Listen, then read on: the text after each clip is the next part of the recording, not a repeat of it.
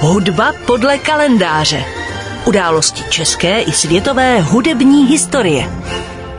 Dnešní hudba podle kalendáře připomene pražského hoboistu, dirigenta a hudebního skladatele, jehož jméno je Josef Trýbenze.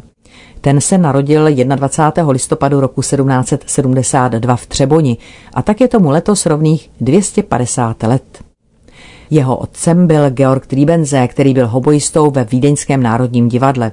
A byl to právě on, kdo poskytl synovi základní hudební vzdělání a dovedl jej k dokonalosti ve hře na hoboj. Skladbu Josef Triebenze studoval u Johanna Georga Albrechtsberga.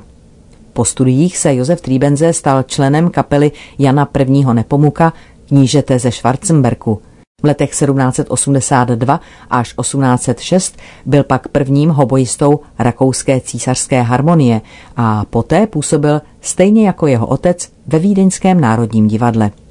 Josef Triebenze působil i v řadě dalších dechových souborů, například u knížete Lichtensteina ve Feldbergu i u hraběte Hundáje. Jako druhý hoboista v Theater auf der Wien účinkoval při premiéře kouzelné flétny Wolfganga Amáda Mozarta. Od roku 1811 byl Josef Triebenze dirigentem divadelního orchestru v Brně a v roce 1816 se stal ředitelem opery Stavovského, tedy tehdejšího nového německého divadla v Praze, kde vystřídal skladatele Karla Mariu von Webera.